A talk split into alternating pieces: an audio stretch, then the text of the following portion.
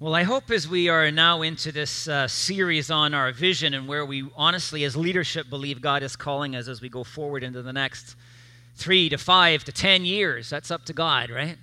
That uh, you're being inspired, that you're dreaming big dreams, that you're sensing indeed that God is in the things that we're sharing with you today. A couple of weeks ago, we handed out these little Gospels of John, and in the front, of, uh, and in the back cover is actually our vision statement written out. And if you weren't here then, and if you didn't get one, please make sure you do today. They'll be available after the service. But we want you to, to study and to read and to understand these things and, and, and to pray and to seek the mind of God. And indeed, what we as elders are, are suggesting is if we have been led well, if this is the mind of God for us as a church, you know what? The people of God will discern the same thing. And I'm sensing that. I'm sensing that as you share with me your thoughts about what I've spoken now for a couple of weeks, you're saying, oh, this is exciting. And I hope it, becomes an inspiring thing for you. We talked in, in uh, last week about what I think of as foundational, how the Word of God is transformative, and it will make us people who are, who are mature followers of Jesus, living our lives passionately uh, for the kingdom in every area of life, all areas of life.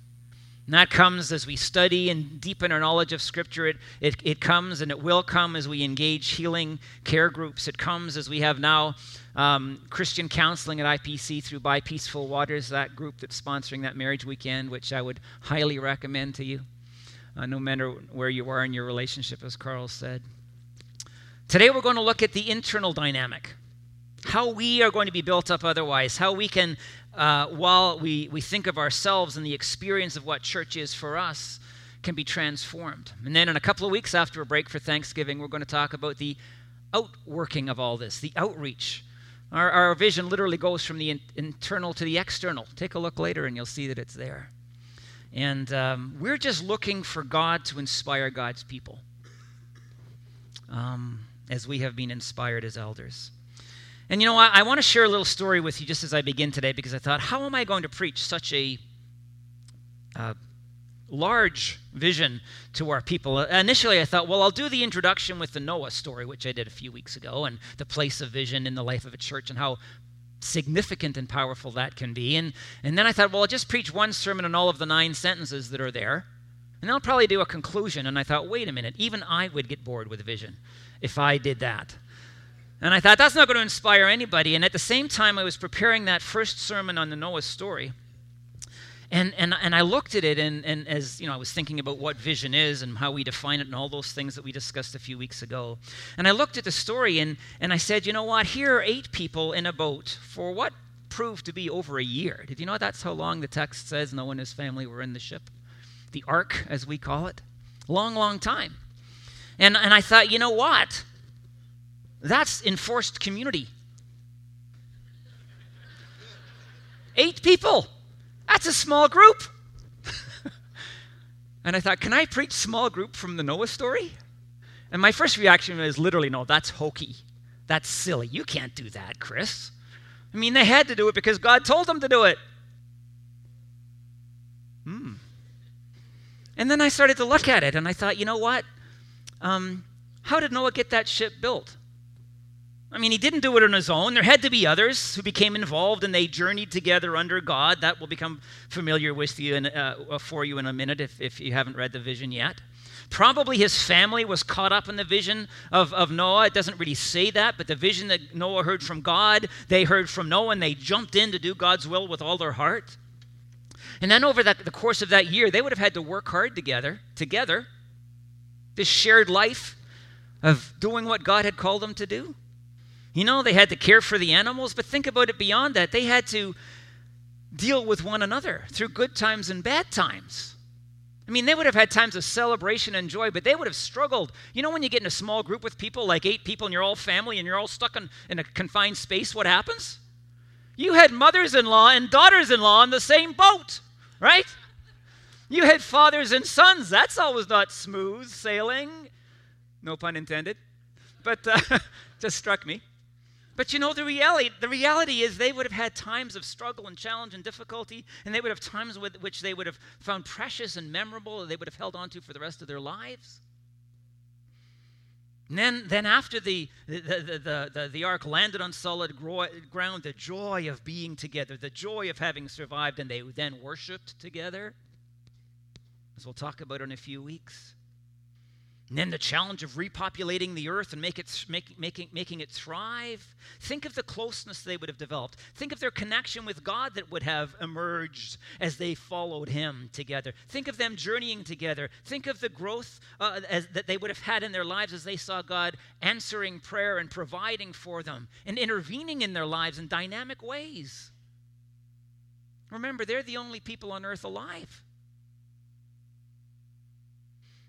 My friends, I want to tell you that the more I thought about it, the more I thought this is dynamic small group ministry. This is the, at the heart of their experience, people binding, being bound together in faith, following the Lord together, discovering the reality of God in their midst, doing the work of God of great significance.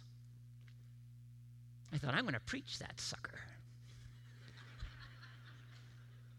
now I want you to listen to the sentence in our vision on love loving community. We see a loving church where people journey together and find authentic community within life changing small group settings, where meaningful relationships are formed, faith is deepened, and spiritual gifts are released to the glory of God and serve others. Um, I want to say this, and I want this uh, to be heard. In our understanding, small groups are not a program which some people might engage. It's not a program which we set up that we think is like other programs in the life of the church, which we hope some people will enter into. This is ministry. It's a ministry which literally we use to form the life of our congregation. This is how we do church. This is it. This is critical to who we are. And as a result, I said this a few weeks ago, I'm going to say it again, and I want you to hear it. We minimize the internal dynamic and activity in, in, in this building. We could get, keep you busy by having you come here constantly and spending all your time in this place fulfilling the functions of keeping this church functioning here. We could. A lot of churches do that. But we minimize the internal ministry of the church to the critical ones. Worship, this is important. Leadership, you know, the elders and their committees, youth and children's ministry, and so forth, so forth. We minimize the internal activity so that we can free people to go out and to engage community share their life together through small group dynamic, and then to go from that small group dynamic into the world in service. This is how we envision IPC. At the heart of this is what's called authentic community. Authentic community. Real, honest sharing of life with people who love the Lord Jesus. Doing life together in love and in grace so that we put up with our foibles and we forgive doing life together with openness and in trust, which allows people to be real with each other. You know, none of this, you know, I'm perfect and I expect you to be perfect too, nonsense. Can I ask you in your small group experience, assuming that you have one, are you real and are you honest with one another about the, the struggles and the challenges and the difficulties of life? Are you willing to take off the masks and really share who you are in your heart? You know, as, as we do this, as we share and as we, as, as we struggle together and as we get honest with one another, we can find strength and encouragement from Christ through each other. As we go forward together, we want it to be a place of deepening faith as the Word of God, listen to me, is studied and learned and applied to, to your lives and mine. Studied, learned, and applied to life. We, we talk about, as the sentence said, a place where spiritual gifts are released to the glory of God and to serve other people. So that just like Noah and his family, the world becomes a place that God wants it to become. You see it? People being built up in faith and sent out to serve in and through their small groups, transformed by worship, transformed by their small group experience, transforming the world as they exercise their gifts, both within their small group and beyond. You see, we remain committed to being a missional church, people empowered and people enabled to intentionally go and change the world. And I want to say to anyone here if you are not signed up for a small group, do it today. It's the biblical model, and it's one that we have embraced for many, many years, and we continue to do so. What do we need in order to make this happen?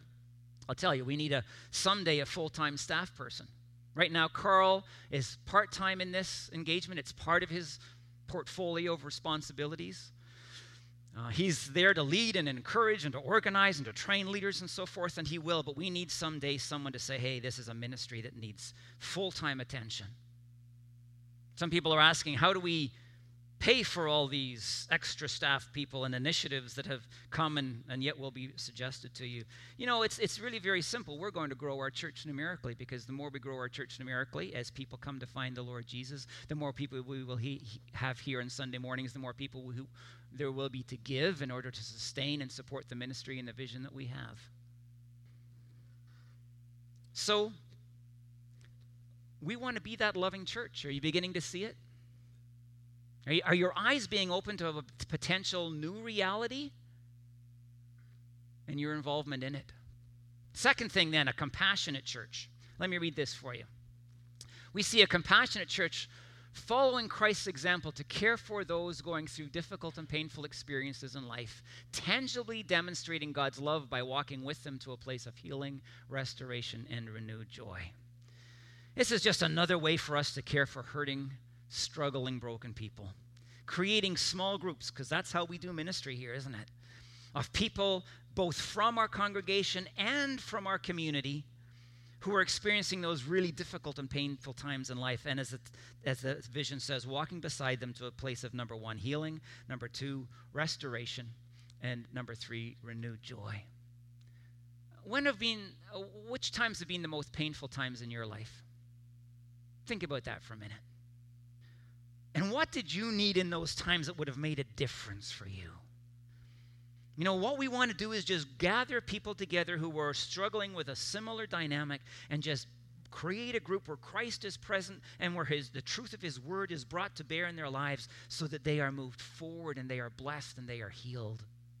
And I love the last phrase where they're brought to a place of renewed joy. I think about grief. Grief is one of the most devastating and painful things that we'll experience in life. It is actually, for many people, a destabilizing time in life. And I want to tell you, in the midst of that time, people need faith and they need hope and they need love. They need to be told, you're going to be okay because this is what happens as people walk through grief. And Christ is with you, and we are with you, and we're going to see you make your way through this. What about people who experience divorce? You know, divorce just tears your heart out. Marriage is when God bonds people together spiritually and emotionally and mentally and physically, and divorce just tears at the fabric of the heart. And it is a hard, hard thing to endure. And people, my friends, need to know that they are not alone. And they need to learn about this experience and what it's all about and how to make their way through. Such a group can do this under the training of a leader who knows what he or she is speaking of. What about groups for parents who have rebellious teenagers. yeah, giggle, giggle. That too tears your heart out, doesn't it? And you see the kids, the people who are most precious to you, going the wrong direction and walking into heartache and trouble and difficulty, and you're fearful for them. I want to tell you we can make a difference in that as people could learn from those who have gone ahead of them and can coach them about how to handle it and what it means to trust Christ in the midst and how to deal with their teenagers when they really don't know how. I could go on and on and on, but what I'm talking about are short term groups which will provide for people probably what a regular small group just can't. Their need is too great. And maybe their need is maybe not the best for the small group either because it would be so dominant and so real. So, for a time, we, put, put, we envision put, putting people into groups where they can encounter the Word of God and they can encounter the Spirit of God and they can find healing, restoration, and renewed joy. Number three, the nurturing church. Let me read that for you. We see a nurturing church supporting and equipping parents to effectively pass on a living Christian faith to their children, preparing the next generation to be grounded followers of Jesus, ready to make a significant difference in their world. This is not new to IPC. We've talked about it a lot, but now we got to make it happen. You know, the basic biblical teaching here is that if we want to effectively pass faith on to our children, it has to ultimately be the parents who do so. That's the biblical way. Children's ministry is incredibly important as it is, can only be a complement to what happens in the home in that relationship where parents show their children the reality of faith and lead them into a relationship with the Lord. And I want to tell you, my friends, faith at home is primarily a ministry to parents, too, as the text says support and equip them to teach them how to impact their kids' lives for Christ. You know, the old Sunday school model that a lot of us who maybe are a little older grew up with was established 200 and more years ago for street kids to teach them how to read. But somehow that model has been so embraced that we now think, or many people think, that is how my kid is going to be led into a relationship with Jesus. And here's the news that I've spoken to you before it's not working anymore. Six in ten kids leave Christian homes, and they also, at the same time, as they grow up and move on, they leave the church. And many, many kids are growing up in a society which is secular, which teaches children through media, through, through, through, through schooling, and so many other ventures that you need to think about yourself and you need to think about life and you need to think about this world void of a God. And many of our kids are growing up with an idea of, of morality and value systems and so forth, and it's not rooted in Scripture, and it's not rooted in the reality of what we believe. And they are embracing the ideas of the world, and they're walking away from Christ. Six in ten kids leaving the church after they leave home is a devastating statistic. And in the end of the day, what this comes down to is we have to do things differently we have to do things differently. And I want you to think about Noah for a minute. And I want you to think, if you would, about this basic belief in the faith at home mentality, and that is that faith at home starts with parents who have grown into a strong relationship with the Lord Jesus Christ. That when people, according to sentence number one, have come to that place where they have been formed into spiritually mature followers of Jesus by the power of the Word and the uh, healing uh, of the Holy Spirit of God in their lives, and who are living passionately to bring the kingdom into all areas of life, it is such people who are going to transform the lives of their children, or through whom the Spirit will transform the lives of their children. And I want you to think about Noah, and I want you to recognize that he was such a man. Genesis 6, verses 9 and 10 say this. This is the account of Noah and his family. Now, listen Noah was a righteous man, blameless among the people of his time, and he walked faithfully with God. And it says this Noah had three sons Shem, Ham, and Japheth. Um, here is a man whose faith was real and whose faith impacted his children. He heard from God and he obeyed God. Was he mocked? That's part of the story that's developed. It doesn't really tell us in the text if he mocked, it was mocked, but he probably was. Why build a boat, such a large boat, in a place that's not near water? Yet he showed unreserved commitment to live for his God, and in obedience to what God told him to do, he acted. He gave his life to accomplish the thing that God gave him to do. My friends, I want to tell you, those sons of his must have seen faith exude from this man. He, they saw the reality of, a, uh, of God in him and faith in God in him and a love for God in him. And somehow it impacted them to the point where they joined him in the journey. My friends, you can't give away what you don't have as a parent. And that begins with people coming to this place of discipleship, of a deep encounter with God, transformed by the Word of God, healed by the Holy Spirit of God, so that we can display to our children who Christ is and what it means to follow Him. And when we get parents to that end, then we can begin to teach them how to impact their kids' lives spiritually. For example, we could come along. I can remember becoming a parent. You know what I knew about parenting? Zip if you're a parent, you know what I'm talking about. You bring this little bundle of joy home and you're going, oh, oh goodness me. what am I going to do? Change diapers? Yeah, and we had a mother in law there. That's the way it works often, right? Okay, you do this, and then you do this, and you wipe here, and you put it back on again. And you know nothing about being a parent other than the model that you had growing up. And sometimes that was really good, and sometimes it was really bad. But for the most part, it was a mixture of both because our parents were human as we're human.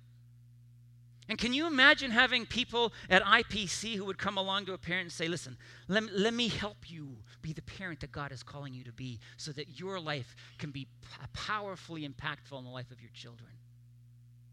How to pray for your children effectively. You ever thought about that? How do I pray for my children effectively? You know, how do I discipline them in a godly way, a biblical way, in a loving way, but yet discipline them still? Because we know what happens when kids don't get disciplined. You know, how, how do we how do we love our children in a practical way so that they end up really believing that they are loved? That's our job as parents, isn't it? To convince them that they're lovable through our love. You know, it's possible to love a child but not show them love by the way that you act toward them. It's possible, and we can learn how, we can teach how that gets done. You know, how about the idea of what it means to be a mom in a child's life, in a girl's life, or, or a son's life? What does it mean to be a dad in a girl's life? Or a, or a boy's life? What does it mean, you know, to take those teachable moments, those moments when children's hearts are opened, and to bring Christ into the midst of it, and to bring Scripture into it in an effective way that's transformative to them? What about teaching them to pray as a family so that all of a sudden they're seeing God answer prayer in our family life or when their needs arise and they are just blown away by the reality of God when they're six? So that when they get to 16, they've grown up knowing that God is real what does it mean to teach our kids to discern God's will as they go forward? What does it mean to, to, to, engage children in mission as a family so that they don't grow up thinking that the world is all about them? And as a matter of fact, my faith in God Himself exists to bless me. Rather, we exist to bless God.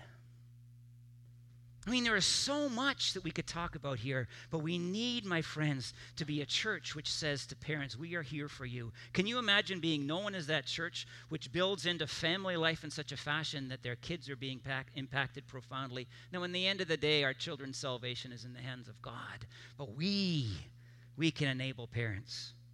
And here again, we need a staff person. We need someone to teach parents to be like Noah, to listen to the voice of God, to follow in the way of the Lord Jesus, to live an obedient, faithful life before their children, even as they parent their children. So much so that their children experience the dynamic of God in the midst. The next statement is a statement about being a visionary church. We see a visionary church where gifted leaders encourage and support God's people in the implementation of all aspects of the vision and mentor emerging leaders to serve the church and become agents of change in their world. Very simply, my friends, we need capable leaders to lead in all aspects of our vision and in all aspects of our ministry because without leadership, without leaders leading, things do not thrive. But where leaders are serving, where they are enabled, where they are empowered, the ministry of Christ does thrive. See, leadership is a gift to the church from God.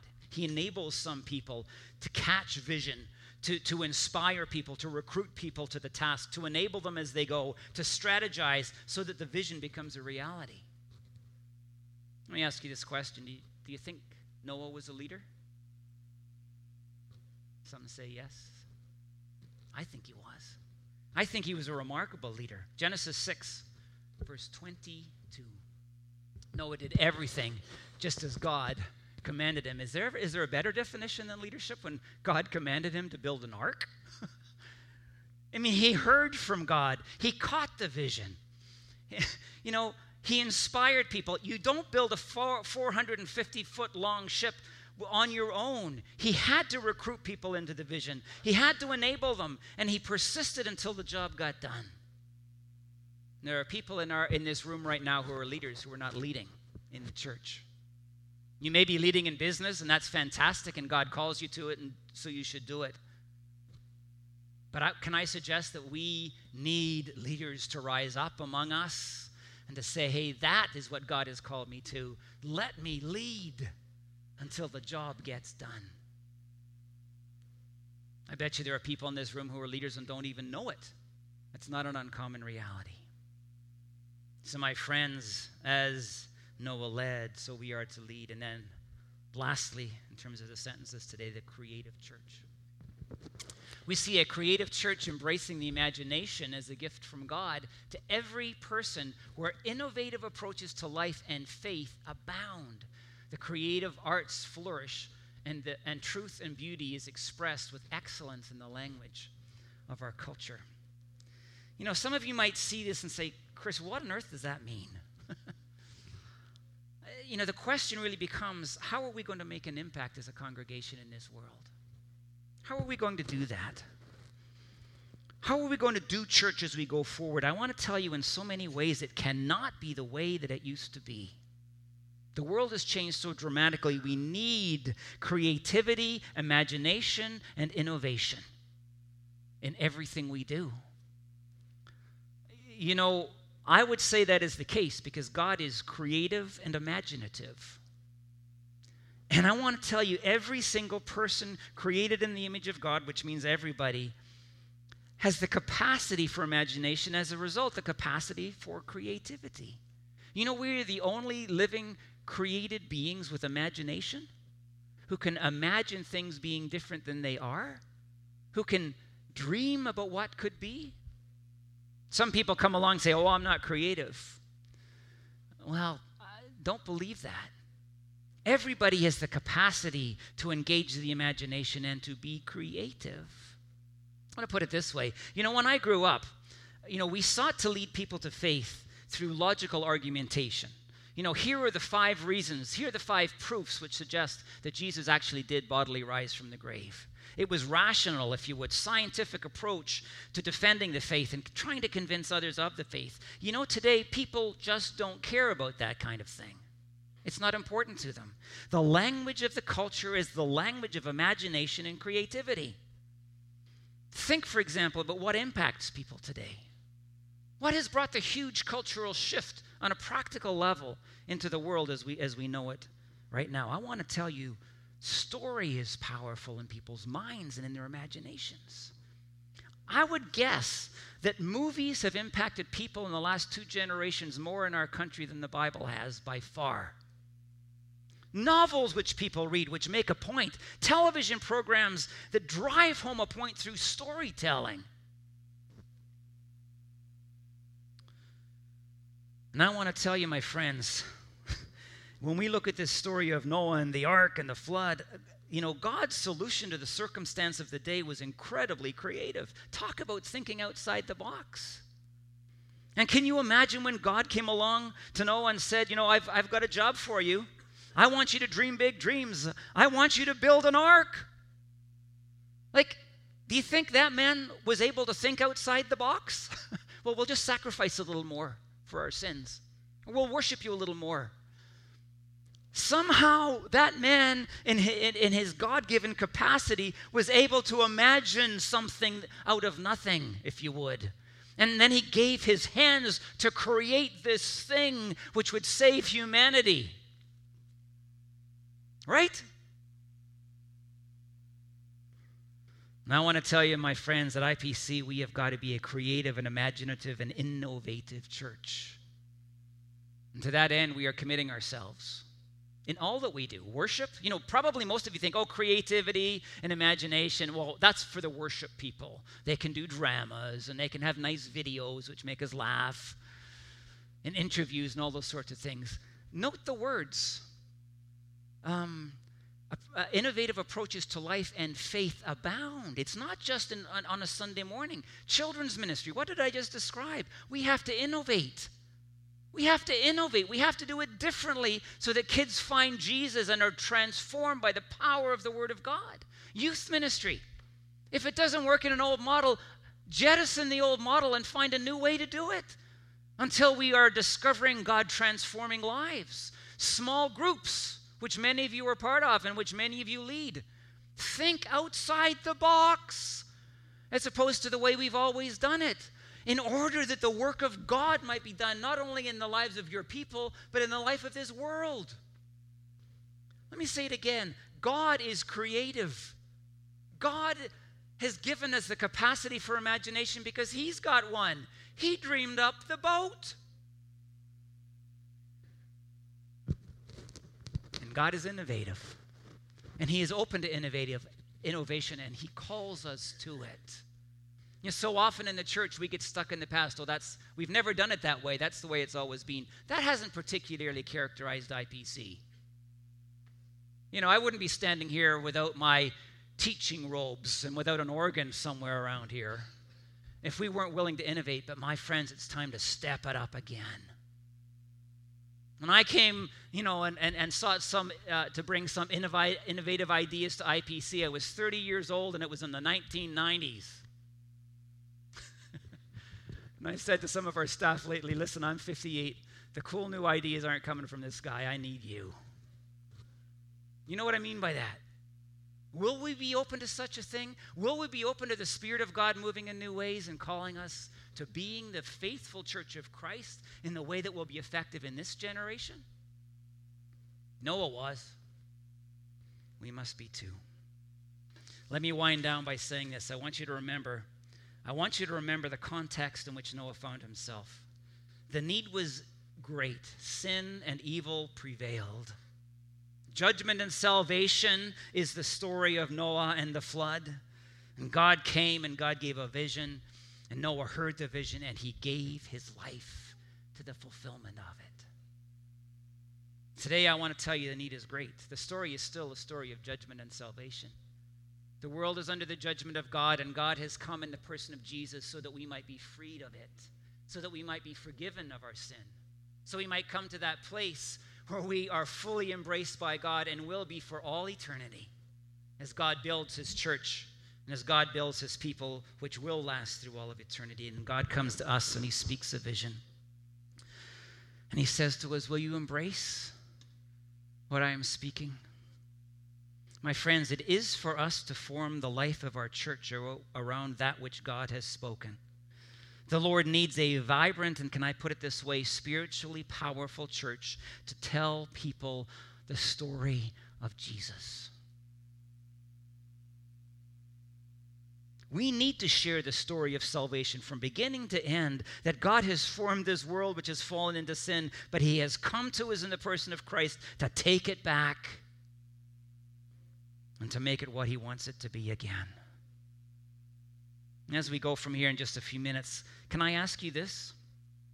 What will this vision that's being unfolded to you and will be for a couple more Sundays after Thanksgiving, what will it mean in your life? What will it mean for you? The church is nothing if it's not just a bunch of people who are united in the faith of Jesus and who come together to work and to worship God, work for and to worship the Lord. We are united in Christ.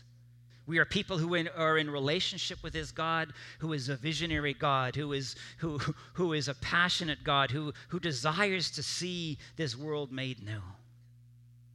And I guess in many ways, this, the story or the question is a very simple story in reflection upon Noah and his experience. Will we be like him? Will we be righteous in the eyes of God and blameless? People of deep faith and conviction. He was a small group guy. Will we be? He was a faith at home guy. We can too. He was a visionary leader. Will we allow those visionary leaders to rise up? And when they rise up, will we follow them, those of us who aren't leaders? And even if we are, if we're in the position of following, will we follow well? Will we be creative and innovative, taking risks and trusting what God has spoken? that the world might know of Jesus and be transformed in his name. Noah was a man who lived his life in the end. He lived his life in the end for that which God called him to. I pray we will as well, as a congregation and as individual people who want nothing more than to participate in the God story, the thing which God is calling us, us to here and now, that the world might know of Jesus and find salvation in him. Let's pray.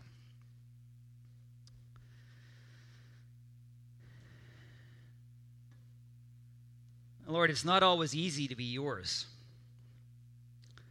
As it mustn't have been easy for Noah so long ago to hear the voice of God speaking into his life, telling him, calling him to do something that he probably had never thought of and didn't necessarily want to do. But God, as he stepped into the story, as he stepped in by faith and obedience to your will for his life, what an incredible thing you did through him, and what an incredible journey he walked. Father, we want to be people of faith. We want to be people who are transformed by the power of your word and the healing work of the Holy Spirit. We want to be people who put worship and prayer central to our lives. And then all of what we've discussed today, Lord, we want this church to thrive internally so that we will be a powerful force externally. So, Lord, I pray for these people gathered here today as they hear these things, as they listen to what could be among us. Father, we pray together that you will you will help us all to discern well number 1 you will help us to come to that place where we just say now we know what God is calling us to Father make it clear in each life and in specific ways make it clear Lord how each of us might participate in this vision and God as a congregation we pray that you will form us and that you will move by your Holy Spirit in such powerful ways that the world will be saved through us God, we can't save the whole world, but what a difference we can make as we just give our lives to the vision that you have. So lead us, Lord, each of us here and as a congregation. Do the work in us that you once did in Noah and that you need to do in us so that we get drawn into the action of God in this world in new ways. Father, we thank you that you love us. Thank you that you have saved us. And thank you that you are willing to use us to save others and to see this world transformed by your power. Guide us, Lord. Bless us. Inspire us. And show us the way forward. And this we pray in the name of Jesus.